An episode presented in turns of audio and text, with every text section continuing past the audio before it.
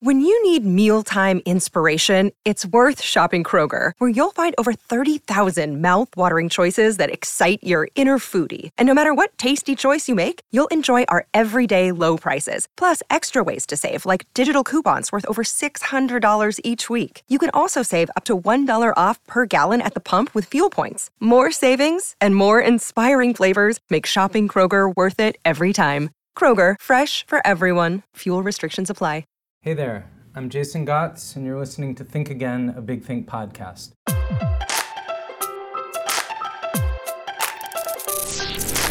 Started in 2008, Big Think is a kind of online think tank of big ideas from some of the most creative thinkers on the planet. On the Think Again podcast, we revisit these ideas in new and unpredictable ways. Our producers surprise me and my guests with short interview clips from Big Think's archives, ideas that we didn't necessarily come here expecting to discuss. I am very, very happy to be here today with novelist Claire Messud. She's the author of seven novels, including The Woman Upstairs and The Emperor's Children. She's been awarded an Addison Metcalf and the Strauss Living Award from the American Academy of Arts and Letters, among many other literary honors. The New Yorker calls her adept at evoking complex psychological territory, which is most definitely the case in her latest novel, The Burning Girl, about the tortuous course of a childhood friendship. Welcome to Think Again, Claire. Thank you, Jason. It's great to be here. Yeah, I'm so glad to have you here. I'm, I'm going to start by just kind of outing myself and admitting that The Burning Girl is the first novel of yours that I've read, but I will be reading many more. Like, it's very dear of you. They, but uh, thank you for reading this one. I feel I should be upfront about that because otherwise I feel like I'm going to be, I'll, I'll be spending time sort of pretending that, you know, I know more than I know. But uh, no, I thoroughly and deeply enjoyed it. And there's, there's something that you, you write that, and I'm not going to quote it exactly, but it's basically how the story, what the story means depends on where you start. Like who's good, who's bad, what it all means. I'm totally mangling Yeah. your writing. That sounds pretty but- much it, But that's the general that's the general idea. And I, I thought we might start there because I thought I thought that that gets very much to the heart of a lot of things that are going on in the Burning Girl. So I, I, I suppose my immediate impulse is to answer that more generally and say I think it's in the book. It's I think Julia's the narrator is named Julia and she's talking about her friendship with Cassie, and so it, it's her thought. But but it is actually you know there are those moments where she's like you the author you had a thought and you give it to a character you let them have it, and and I suppose that, you know it's something that I'm just generally aware of is is how. Uh, how when you when you choose to tell a story, uh, every, you know we can all start with the same facts, but but your perspective and where you where you stand to tell a story and when you begin, it, it becomes a completely different story. Something of which, of course, you know we're particularly aware at present in the in the broader culture, right? Right, right, right, right. Perspective seems to count for so much. sure, sure, yeah. And so, like in the context of your story, um, you know, of the Burning Girl, what, how does that perspective affect the relationship with between Julia and Cassie? Like, how you know, what what does she mean by saying, you know, Well- where I start changes the story entirely? Right. I mean, I think if you, um, in, it, what she literally means in that moment is uh, she is telling from sort of towards the end of high school now, is where she's narrating the story from, and she's talking about the, this friendship that the girls having having been close since nursery school were sort of inseparable all the way up until basically seventh grade, and that and that that then their their friendship changed uh, as and they you know they sort of went in different directions. They're not only friend not friends, but not in the same life as it as Right, they're not living right. in the same place. So the the so she could start. Julia just literally is acknowledging I could start. I could if I start in seventh grade. If I start two weeks into seventh grade, it's already a different story than than if I start at the beginning. Right. You know. So that's the that's the actual practical thing. But but I, I would just add that so for me when I was writing, it was really important that it be from Julia's in Julia's voice and Julia's point of view, and that the reader hopefully is aware and and maybe sometimes forgetting a little, but ultimately is really aware that this is Julia's take. Everything is Julia's take on Right. what happened. That it isn't it isn't a third person narrative where you know where there's no filtering subjective consciousness. This is one person's story of how it went down. That's right. Yeah, and seeing it through her eyes, the things that, the ways that Cassie change it. Like we're we're we're sympathetic to Cassie's suffering. She goes through a great deal of suffering, um, but I mean, we definitely see, or I feel Julie as sensible, reasonable, grounded, and sort of I don't know, right in some ways, in ways that, that Cassie doesn't as feel. she yeah. feels herself, herself, to be, right, right, right, which, right, right, Which I, which I feel like is part of the, um, you know, is, is is part of it. But but also there's a lot she doesn't, Julia doesn't really know. Right. So that she's assuming she knows or projecting, you know, eh, eh, because because when you know someone or think you know someone really well, you sort of you get three three things you get told three things that they did and you kind of make a story like i understand why that happened because you know he's a really thoughtful and generous guy so i'm sure it worked out this way because of that Right. but actually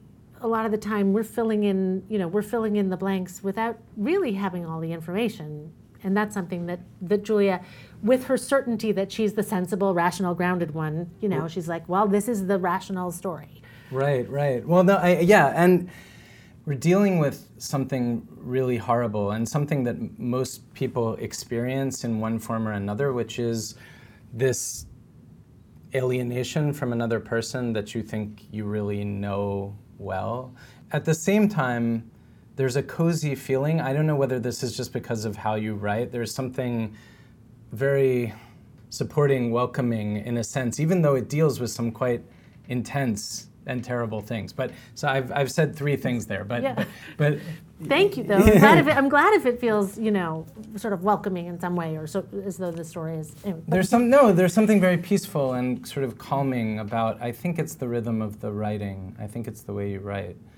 But I but I want to talk a little bit about that sort of horror and that ambiguity and that that weirdness of that transition from early childhood to middle school to high school and what you're getting at with that in here.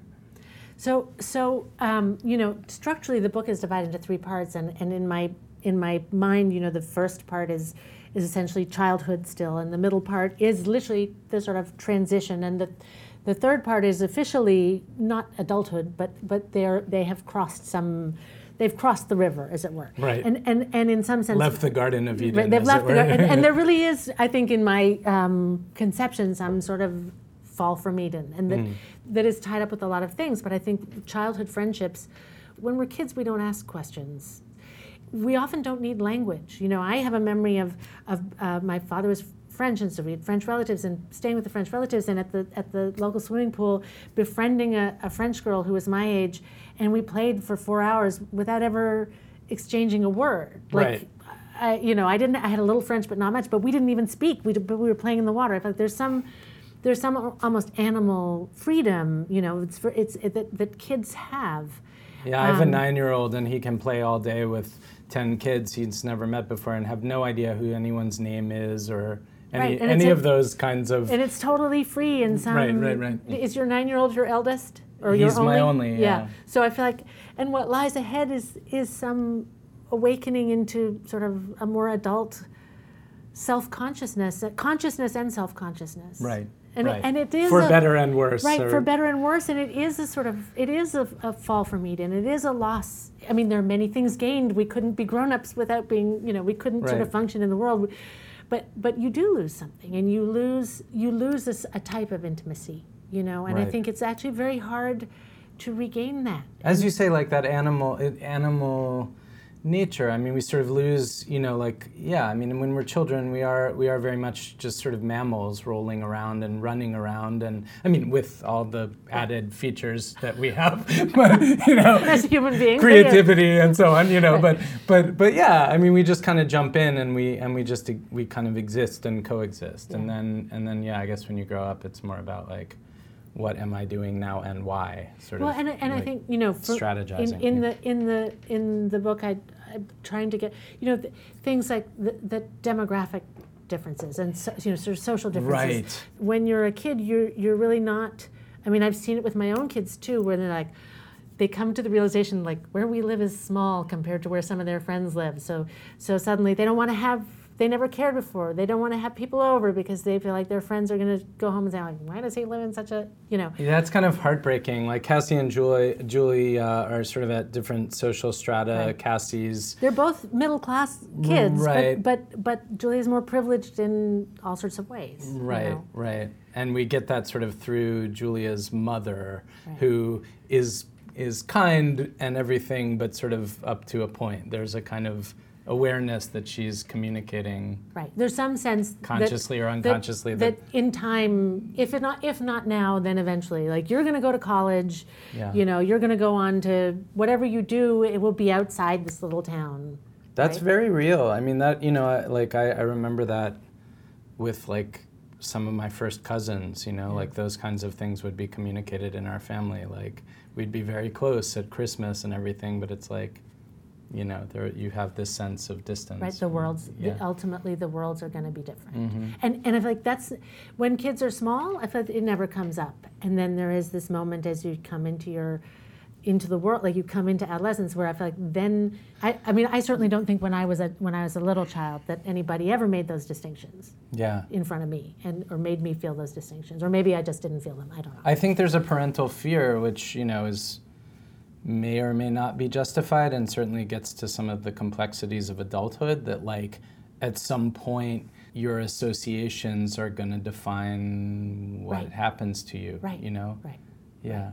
Right. It's it's chilling Yeah. to think about. Well, it is, you know, it, but that's just one of the ways, you Right, know. right, that's right, just one of the one of the things that that, that they're coming into the awareness of, and the and the other. I mean, all of these other things, like there's, I, I would sort of frame it as the awareness of your body, which, which That's a big thing in your book. Yeah. please which, continue. Which is something that I think adolescents, no one passes through unmarked by, by that by that experience of, of just sort of coming into your your your body as a strange, unknown, changing shape that has all of these, you know, that sexuality is part of that in a, in, in a in a way that becomes unignorable or becomes willfully ignored. I mean, that's Right. also a, a you know an option for many young people is just to say like, I'm just not going to deal with that right now.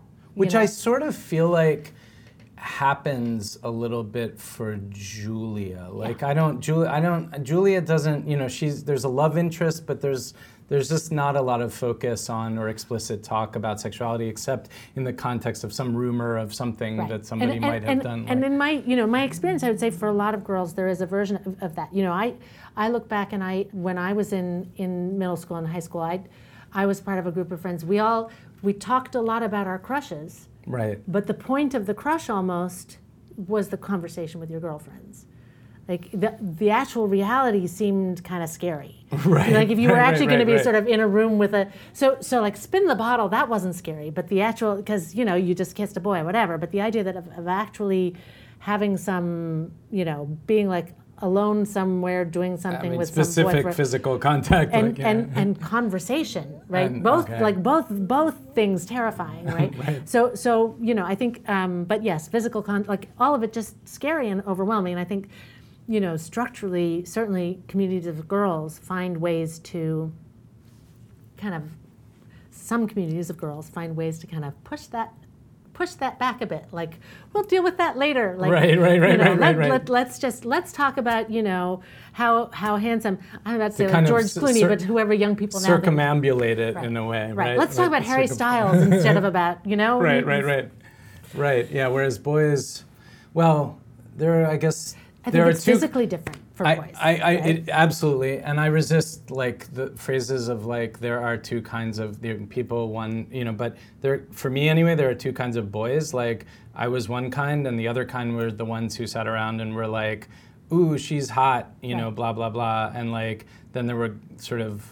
I don't know, kind of the wistful romantic boys, you know. Right. That seemed that Right. seems like the Right, split, but right. but yeah, physically very different. Like we're not focused. You you talk a lot about the kind of in this book, the sort of the the menace and in a sense the the physical shutting down and guardedness that happens as a young woman emerges into adolescence. Like just dealing with the idea that you're the you know your body's vulnerable and like there's a threat all around. Right. You know. And, well, and, and I think you know one of the things that's really complicated about that that I was trying in some way to con- convey in the in, in part in the way that it's all Julia's story is one I think different girls and women experience that very differently, right? And but but also that I think the the, the cultural message is one of threat, right? Right. No, that's whether that's the- right. I didn't put that. no, that's but, right, but yeah. whether the reality, to some degree, obviously there is there. I mean, to some degree, there's some there's threat. But I feel like in the same way, um, I I was uh,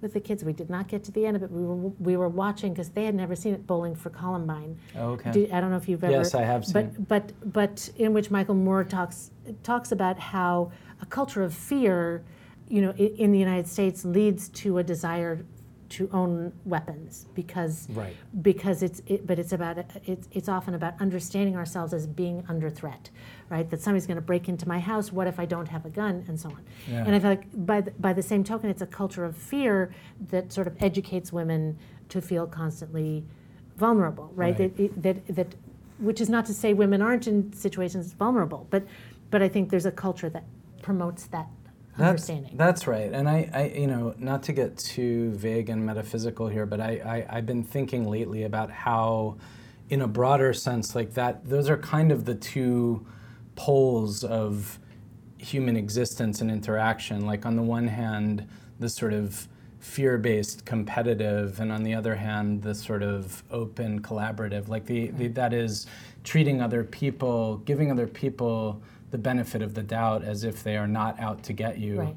versus assuming that they Right, probably that they, are. That they Yeah. probably are. But yeah, I think I think that's a- absolutely true. And I think you know, in terms of, of in, envisioning an ideal version of our society. I mean, I guess different people have different ideals. Right, right. But but I would, you know, I, I, that that that sort of collaborative openness, which seems in terms of the productivity that would be possible and the creativity that would be possible, it seems so much uh, better a model would also necessitate a complete shift in our Consciousness. yes in our in the, in the way we are acculturated certainly right now Yeah, because well, because I think that suspicion and fear are self self fulfilling prophecies. I'm not saying no one is actually out to get Right. you, as you said. You know, some people are, but like it's self perpetuating, Yeah. and it right. well and, and and to bring it back just to the to, Yeah, the, to the to idea the of- but to but to women's bodies right i think i think there is this strange paradox about about women's bodies that they are alternately um, to be revered and protected and, and as sort of sacred and utterly dispensable Right. i mean in the sort of most the tritest formulation the sort of madonna horror Madonna horror, right. you know part of what girls even now if not overtly, are still tacitly educated in is this idea, you know, you can you have a choice. Your body is a temple. You are precious. You are headed for for great things. Right.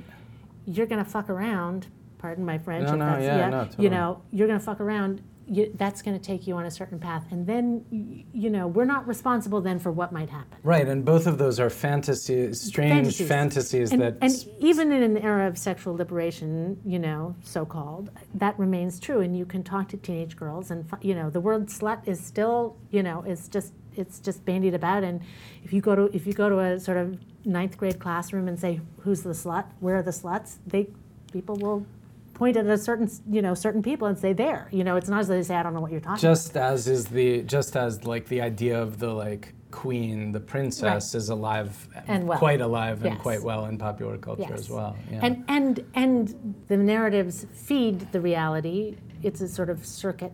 The the the stories then get you know get enacted, become the stories, get enacted. and- Right, and and then sort of the queen, and maybe the like queen princess thing is sometimes an antidote to the alternate. You know, like Right. you've, when blood is spilled on one side, like something has to happen, right? It's like a redemption narrative versus Yes. a fall narrative. Yes, of a fall fall. narrative. Yeah. Yes. Um, the other thing I wanted to talk about is the the asylum. Uh, so in in your book, there's Cassie and Julia. They just there's this like broken down asylum in the woods, and they they go in there, and this is like a real transgressive move. They they literally break a window and they go in. But there's a lot going on with that asylum conceptually. Can can we talk a little bit about that, like about what sort of what role that that plays in their friendship? Um, sure. I mean, where do you want to start? I feel like. Yeah, yeah. I should ask you a real Yeah, you- question. um, no, I mean, I, I can I can go on about the asylum and you know what was in Well, my that head. is that is to say that like So the so it's an asylum, like it's a it's an old disused insane asylum, right? Specifically, women's. Uh, asylum. okay, women's asylum. So from maybe from the time when women were being treated for like hysteria and so on. Is it that So, old? Like, so it, it, it dates from no, it's it's because that would be the late 19th century. Okay. But so from from say, um, I think it's the the the time of after the Depression, so the 30s, um, until uh, I think I think in my narrative it closes in the 90s. You can actually, if you look up asyla, that would be the plural. You look up asyla and the histories of them. Um, the closures, m- many of them closed um, from between about 88 and Right, 98. There right, was, right. There was a, there, there, there are still a, f- a few ex- existing institutions of that kind, but this but was like a federal thing that happened. it was a change in the right, law, and yeah. and, it- and you know, there's that. Um, it's, it's been a long time since I read any of it, but Foucault's sort of masterwork is the the history of madness, Mm-hmm. which is which is about society's treatment of the so-called insane, Right. over centuries. And certainly, we have in our lifetimes we've we've seen a uh, an epistemic shift from one understanding, which is there are sane people and insane people, and we draw a barrier and we incarcerate the people or institutionalize, Right. lock up the people who are who we deem insane. We've moved away from that model into into a much more sort of fluid understanding of mental health.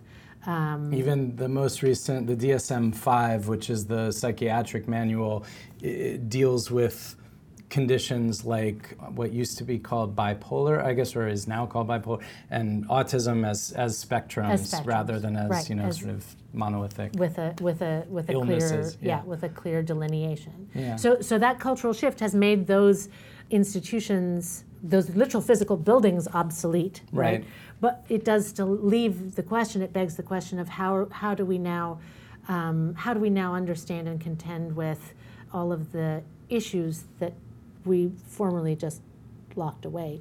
And in the context of Julia and Cassie's friendship, you know, Cassie is sort of becomes narratively a problem, right? She be- Yes. she becomes. I, I always have in mind. It, it was back in college in a film studies class and was studying film noir and and being told specifically about the film Gilda. um, the transgressive female must be contained. Right, that was like narratively, the transgressive female must be contained. Okay. Um, and and that, that actually that was a sort of perhaps unconscious, but a like societal push. Contain that female. Right. But but literally, you, there, there used to be places you could contain them. Send that hysterical woman away. Um, but how now do we do that? And we do that instead with stories and with the stories that we tell about people and the labels that we put on people. We we contain them in other ways. And and and I feel that culturally, we actually are sort of film and television and, and fiction culture is full of dead bodies of women. And that one of the ways in which we contain contain the women who don't fit an appropriate narrative is narratively kill them off. kill them off right so early on the the asylum when they when when julia and cassie break in there it, it becomes it's a place for stories like they basically go in there and they they play pretend and They they, make can stuff up. yeah yeah yeah and then and then and then it it also then later when things get really bad for cassie she ends up there as well in a sense self-contained in there i Yes. guess And I think, you know, that there are all sorts of ways in which I, I you know, I I feel as though it seems wearisome to start explicating Right, your right, own right, like, right, right, blah, yeah, yeah, yeah. you know, I don't want I, I, I feel like I want it to be open in some way for people to have the experience and, and, and interpret it as they as as it as it seems right to them or feels right to them. And but there is for me at least there's some echo that it's it's self-containment.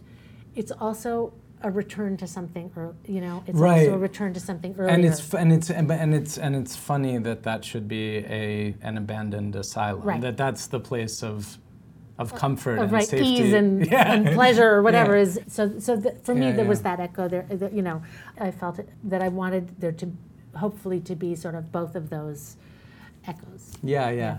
No, I definitely didn't want to push you to No. we- wearisomely dissect your own narrative. I know I'm very mindful of that. I mean, when I, you know when I speak to anyone who writes fiction, that like especially someone who writes like you do, where you're getting at ambiguities, you're getting at complexities. By its very nature, sort of sitting down and trying to like parse all that like feels antithetical to what you know, to just letting the thing do its thing, right? Right. Well, there's a wonderful Eudora Welty thing where she says, if, if I could explain it more succinctly, I wouldn't have to write it. Right. Like I, I wrote the thing is the thing. Yeah, right. yeah. That is that is the explanation of itself. Is the thing itself. And yet, and yet, here we are. It's 2017, and it's explainy internet culture. So we must, Give it a shot. Yeah. we must discuss. Um, so let's, let's. I think at this point, let's turn to the surprise videos and see what they are. So this is Russell Simmons, it seems, um, the music impresario, on the Donald Trump candidacy when I guess it was only a candidacy. So let's start there.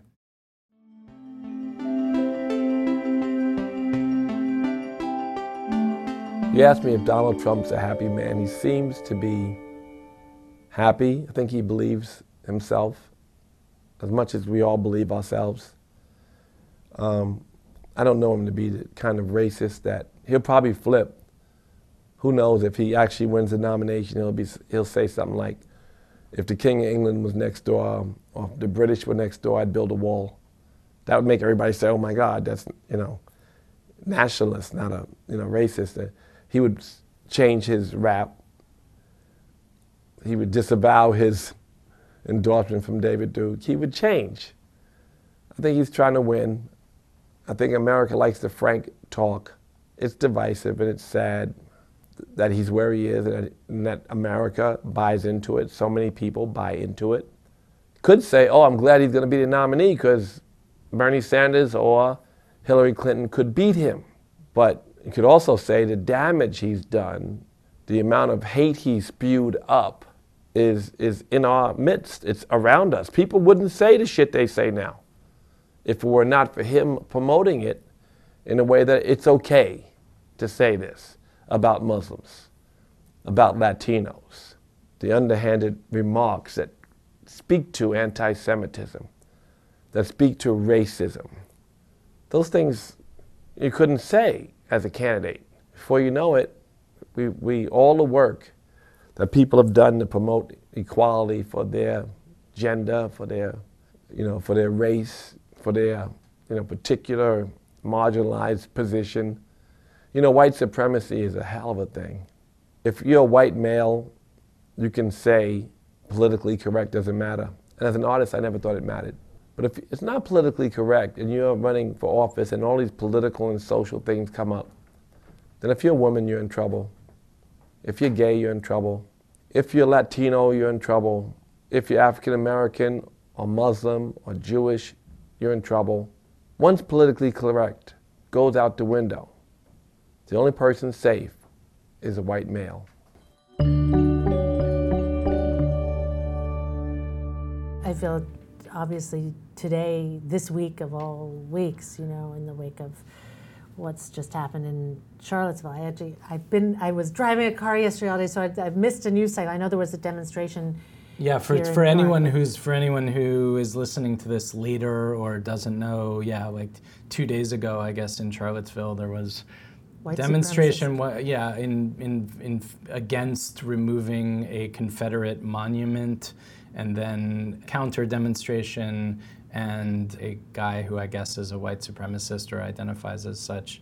Drove into a into the crowd, killed at A least young woman and one person. injured a number of yeah, people. Yeah, yeah. Yeah, Okay, yeah, and, so- and and let it be said, the president was equivocal in his comments and did not condemn for I think 48 hours. I think that you know um, he came out and and and I believe laterally made a speech in which he condemned what happened, Racism racism. and so on. But but in, initially he his initial comment was that there were. Uh, there was something like uh, along the lines that there was bad behavior on many sides. Yeah. I mean, it was just Yeah, yeah, yeah. unfathomable uh, that that this would be the response of the leader of of the United States. Um, so I, I find what's poignant for me about watching uh, Russell Simmons speak here is it's in so much more hopeful a moment, and still the darkness and the venom that was already stirred up by Trump's candidacy Right. alone. You know, it's not as though Russell Simmons is feeling hopeful and optimistic, except there's this underlying hope that He won't win. he won't win. right. Which he did, yeah. Which he did. And I mean, when he did win, like in the immediate aftermath of that, of course, like I and so many other people were like, "Oh, good lord, you know, the the world has has ended." And here we are, and Charlottesville happened a couple of days ago. But I mean, where are you at, Claire Messud, at this point, like with respect to what's going on in American culture? Like, how do you see it? I wish I felt more sanguine than I. Right now, I'm not feeling very sanguine. I wish I, f- I felt more so. I mean, you you know you have to you have to say to yourself a year ago how different things looked, which means that in a year they could look again very different. We don't know what the future holds exactly, and we do know that more than half of this country did not vote for this president. I do. Um, I think one of the the internet and, and social media is a that is a Pandora's box, and it is a powerful entity, the, the harnessing of which it seems as though the forces of darkness have have been harnessing that force more effectively laterally than the than the forces of good. I mean, I, you know, just thinking about the sort of rise of, of hatred and invective and divisive and beyond that. I mean, just unthinkable talk and action, right? Right. Um, in this country, and and and you know, even a year ago. Um, but certainly by the fall, I mean, in I live in you know happy, cheerful, liberal Cambridge, Massachusetts, Right. where a Latina professor was physically attacked by youths who who said go back to where you came from. I mean, you know, things that you just wouldn't and and and we I know from anecdotal reports of ex- extraordinary threats and hostility and invective that that that public intellectuals have been uh, subject to over Twitter and you know other sort of social media forms. Things that would have been unthinkable two years ago, right? We watched a, uh, with my family. We watched a documentary about homegrown jihadis. It was an HBO thing, I think. Okay. And it seemed that many of them had been watching the same preacher, imam, who who preached in English. Right? Okay. And they were watching, their parents didn't know. As far as their parents were concerned, these kids were, you know, doing homework on, you know, doing math homework on their computer, but actually they were being radicalized by hate speech. And that's something that, that when you have a, the leader of the world, uh, well, let's not give him that. The leader of the United States. Let's Right, not right, give right, him the leader The of the free leader world of the free world, I feel yeah. he does not have that. He, he- I don't think he merits that title at this point. No, but the leader of this um, country spewing invective, or you know, uh, as making no steps uh, to condemn it, even, then then I think the effects are profound. I think it raises real existential questions for us about like you know like I, I- feel like America it's I mean it's not like it's been it hasn't been you know paradise for the last decades but but we have to a certain extent had the luxury of resting on the laurels of American exceptionalism to say like well you know relatively speaking we're doing better you know this this raises the very real question of like what actually are our values and how how do we you know how do you go about making a world or a country where those values Are held up, Yeah. or upheld.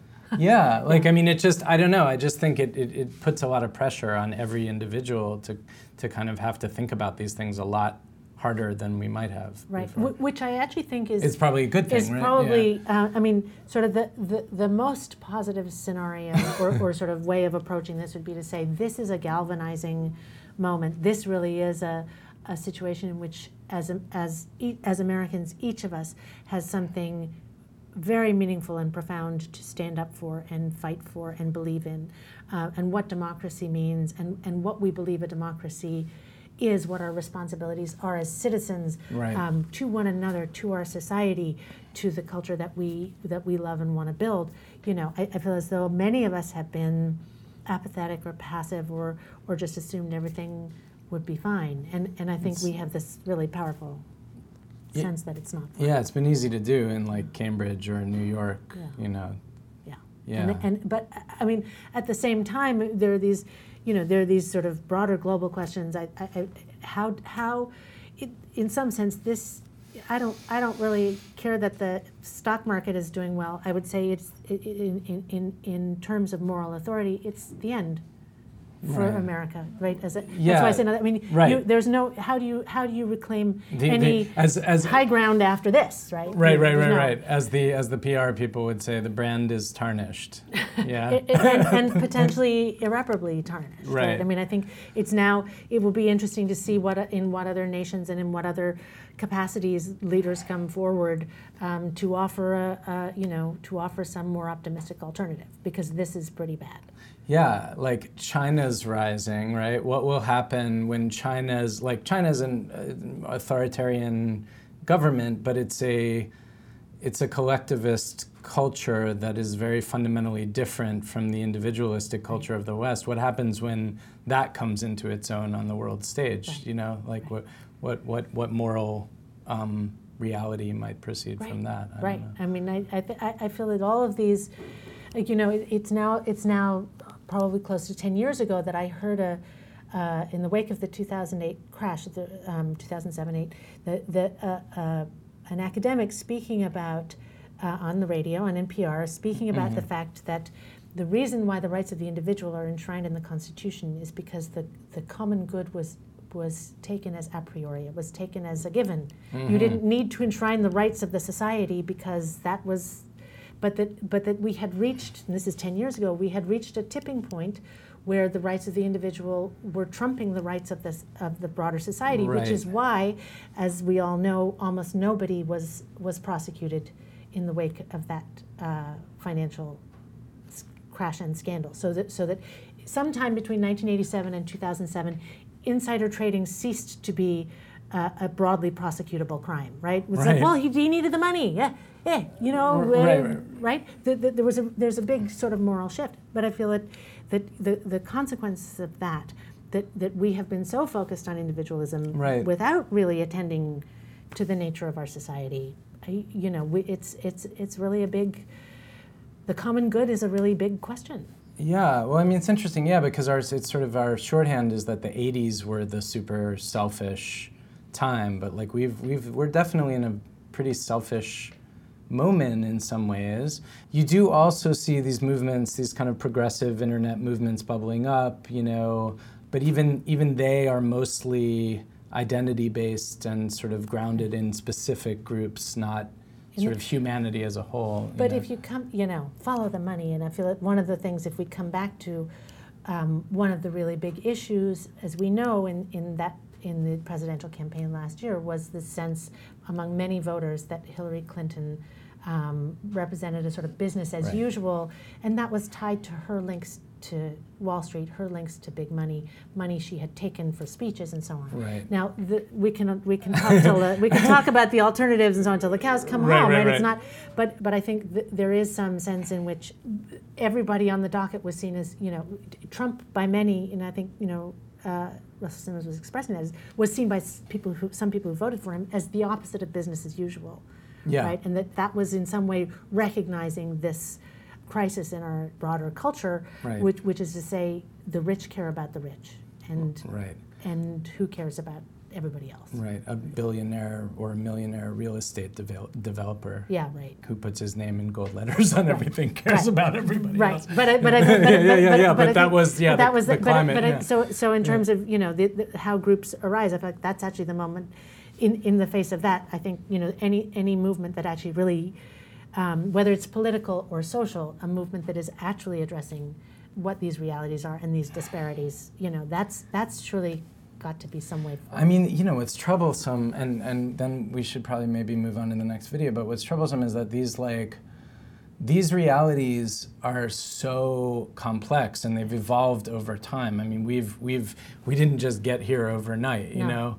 We're in, we're in a crisis moment, so, like, trying to address them in a way that's going to make sense in a popular television presidential campaign like you know like bernie sanders like that was that felt like a shorthand way to address it but i was never sanguine that that that was going to like solve it i mean it seemed like a kind of a nice vector like a reasonable right but, direction, but, but, you know, but- but for example you know if there had really i mean it's a whole other thing Yeah. if they had really been able to come together in some more fruitful, you know, Right, if right. Some Democrats had- rational, yes, actual, If, if like- Democrats had been able to to get together in some more practical way that that was unifying rather than divisive within themselves, there might have been. Some, Maybe I guess what I, I get yeah maybe I guess what I'm saying is like when the problems are so deep and complex and extreme and when the way that we understand things on the public stage is in such broad right, strokes and becomes like- ever more. It becomes like a tweet. It's not. a yeah tweet. yeah yeah There's it's a like it's hard to convey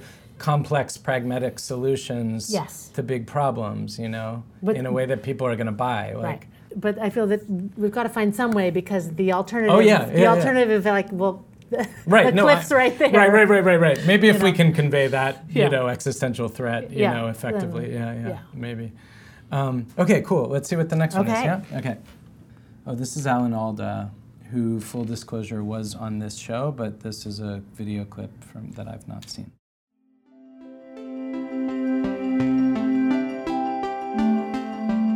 I, I don't really like tips. Uh, it tips about communicating well, tips about writing. If I'm pressed really hard, there are three tips that I, I do kind of follow. Probably it's a good idea to follow these tips after you get used to being connected to somebody, but there are three things that I like to do. I call it the th- three rules of three. So the first rule is I try only to say three important things when I talk to people, no more than three. If you can, if it's one thing, that's maybe even better. But usually there's a lot to say. But I, I, I'm, when I make notes on what I want to talk about, if I see I'm going on past three to four and five, I start eliminating them or seeing if I can fold them into the other things. Because three things are really all I can remember. And I don't work from notes when I talk to people, and I advise other people not to. I don't never read it because reading just excommunicates you. It's not communication, it's excommunication, in my view. So I can't remember more than three things, and I don't think they can remember more than three things. So what's the point of telling them stuff they're not going to remember? So I stick to three. That's rule number one of the rule of three, three things.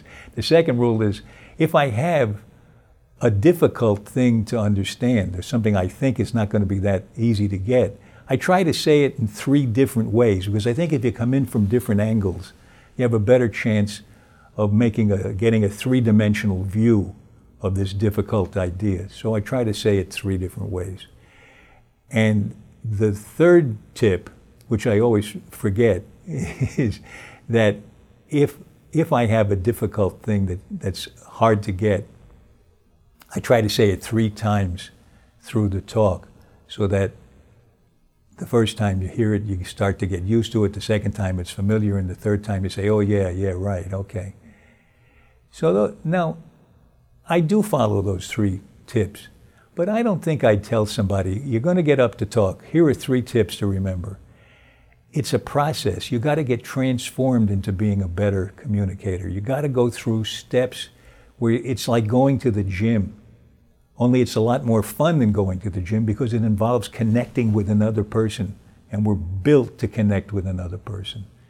In spite of the fact that we often avoid it, it actually is fun when we get into that position. So if we can get ourselves transformed into liking connecting with the audience we're talking to or writing for, then these tips will, co- will happen automatically, or finally we'll be able to put them to work in terms of that transformed way we have of connecting.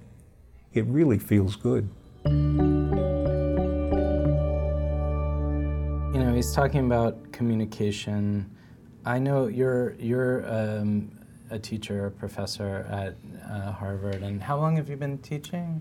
Oh, I've been teaching for over 20 years. Over 20 years. I think I, I want to talk to you about this in the context maybe of teaching. Like, how, what have you maybe learned in that time about connecting with or communicating with students? You know, are you doing big lectures? You must be doing some seminar, some it's small workshop. It's usually workshops. So Okay. the- it's creative writing that I teach. I mean, I've taught literature classes, but mostly uh, creative writing workshops. So it's hard to teach people to write. I don't know if you can really teach Yeah, yeah. people to write. I think you can teach people to be better readers, more attentive readers of each other's and their own work, as well as of the work of the masters, you know, and mistresses. But I think that's what it, you know, it's really teaching people to listen and attend closely to things. How do you do that? Um, you know, I, th- I think one way you do it is by reading something very slowly and closely together. Um, another, you know, when we're talking about students' work, about each other's work, I, I taught several times in a really wonderful, this is years ago, before I had children, I, I was, I taught in a, a wonderful MFA, low residency MFA program at Warren Wilson College. And there they have a very, uh, I've, it's always stayed with me, they have a, a very strong ethos, which is um, what they call descriptive rather than prescriptive criticism. Okay. So what, wh- and I really believe in this. You know, how do you teach people to be better readers or, or, or better writers? Um, that when you're reading somebody else's work, uh, you might say, "Oh, I think it'd be so much better if, if if they got married at the end. I'd like this story so much better if if there was another character in it. I'd like it so much better." If, but but actually, um, that's prescribing what you would like it to be Right. if you think about the experience of people giving you criticism or responding to your work, the most useful thing somebody can tell you is is what's there. Okay. Because you, when you're sitting down to write a story, and maybe this is true with non, I mean, it is to some extent true with nonfiction as well, but certainly when you're writing a, a, a fictional story, you have a whole world in your head and all these characters and all these things, and it's all you've ima- you're imagining it all. It's all there. Right. And then you funnel it down into language on the paper, and you don't know for sure how much got there. You you make so you making assumptions perhaps right because you might yeah, you, yeah. you know you, you may think that some something is clear some characters some character's personality has come across in something but that's because they're it may be that you have a much clearer sense than somebody else does. So if, if your readers respond and tell you what it is they've actually read not whether they like it or not but what they've actually read that actually is very helpful. And it's not that it can't be painful, but but it's emotionally much more neutral. Because I think one of the things that's very difficult about the kind of teaching that I do is communication is often made difficult by how much em- emotion a writer has invested in their work. It's literally like you've cut off your arm and put it on the table. Right. In your fantasy, people are just saying, "I love it. It's fantastic. It's great." Right. But that's not productive for you either, right? It's it's no more productive than if they say, "I hate it. It's dumb." Right. Neither of those things is productive Right. right? So, so it's about finding a way.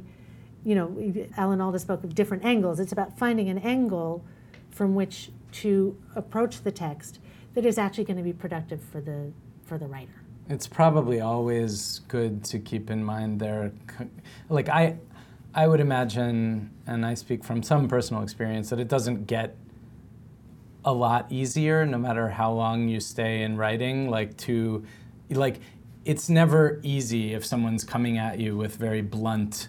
Right. Criticism, well, you right? write, You write fiction. You know, yeah, right? yeah. I mean, it, it has has it ever been helpful It's- to you to, to have somebody say, "Well, that that bit sucked," Right. It's never. but it is helpful if somebody said that bit was boring. Right. That's I found myself looking out the window Right. or whatever. I lost yeah. my Yeah, I lost yeah. focus. Like that's actually helpful. Yeah, yeah. Oh, let me look at why. Have you, um, and I'm mindful that your editor might be listening to this, but have you ever had a great editor, like a really great editor, like that that you found made your writing better? Yes, I mean, I, th- I, I, I, ha- I have a great editor, and I have had great editors, um, other great editors too. You know, not they're, they're not a dime a dozen. So, but I think that that it, for me, in my experience, it has been just, just precisely that that somebody who is reading both sympathetically and critically, which is to say, Right. saying, I'm trying to figure out what she's what might the platonic ideal of this be, not what I want it to be, not You're you know, sympathetic to the vision To the of vision, the thing, yes, the and, vision of the and the voice of the, and, the writer. and then like, saying, yeah. you know, but here it's not reaching that. Here it's not reaching that. Right. I think this is what is this what you're going for? Because if you are, I didn't. I had to. I had to fill in. So you might need to do something with that. And and a version. You know, my first book editor, who's still my editor in Britain, whom I love. But I remember with my first novel, she literally did say this. She said, "I don't know how else to say it. This chapter's boring," and it was incre- It was incredibly right, helpful. Right, right, okay. Yeah, because I think it is. I think it's probably the case. I mean, I you know, people differ one to another, but I think it's probably the case for most artists of any kind that there is a voice somewhere in there waiting to be triggered at any point, which says you have no right to be doing this. Like this is nonsense, you know. And so if you're speak, if someone is speaking to you, they they should hopefully be coming from like you know starting from the premise that you do have a right to Right. be doing this like right.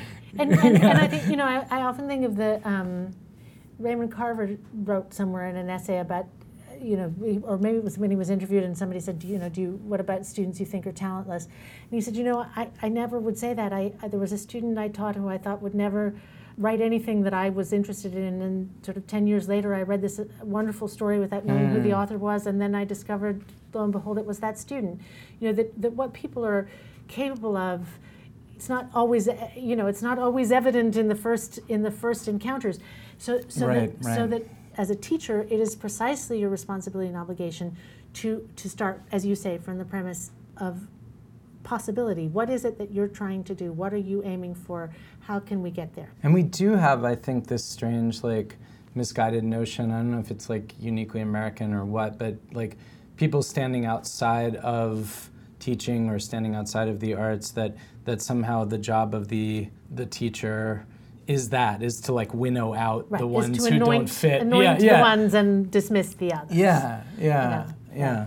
There's this uh, music teacher, Suzuki, um, Japanese music teacher, and my son does guitar lessons in that method. And the whole thing there was like, we expect every child to learn how to speak their native language. Why do we not expect that everyone should be able to make music? right You it's know? beautiful Yeah. Yeah. Like, why do we say that? Like, oh, I'm you're musical, you're not. I mean, I, yes, some some may have perfect pitch, whatever, right. but some may have advantages going Right, in right, right, right, right. Yeah. And, you know, anybody can be a better communicator. You know, many of the people who come into a creative writing class are not going to be writers. That's not, uh, you know, fiction writers or, or professional writers. Right. But, but each of us can be a better communicator. Each of us can be, be more arti- articulate. You know, I do, I do try to impart. We're so sorry. This is No, a no, little no, like please. cheerleading for English, but That's great. But, Yay for English. It, but it is, but it is an amazing language, and we have the luxury of, of, of having it as our, you know, as our language to use. It's um, the, the the fact that um, Shakespeare and Racine, the French playwright, were contemporaries, and and um, Shakespeare used a vocabulary twice the size. Right, English has so many words. You can be so precise.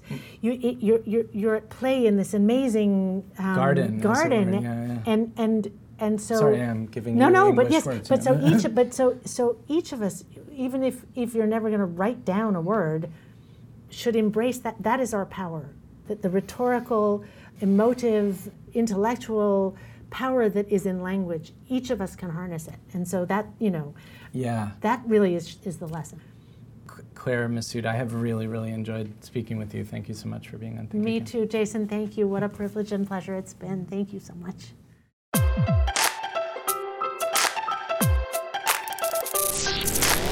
And that wraps up another episode of Think Again.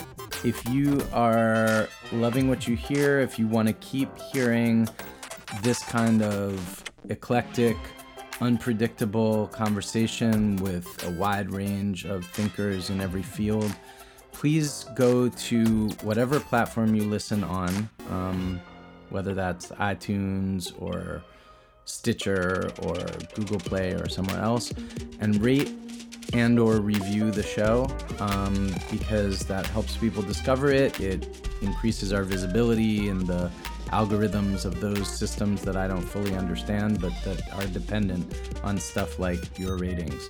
Um, and also, I read I read the reviews and I I take them to heart. So please uh, take a moment to do that. And we'll be back next week with another great conversation for you. Hope you can join us.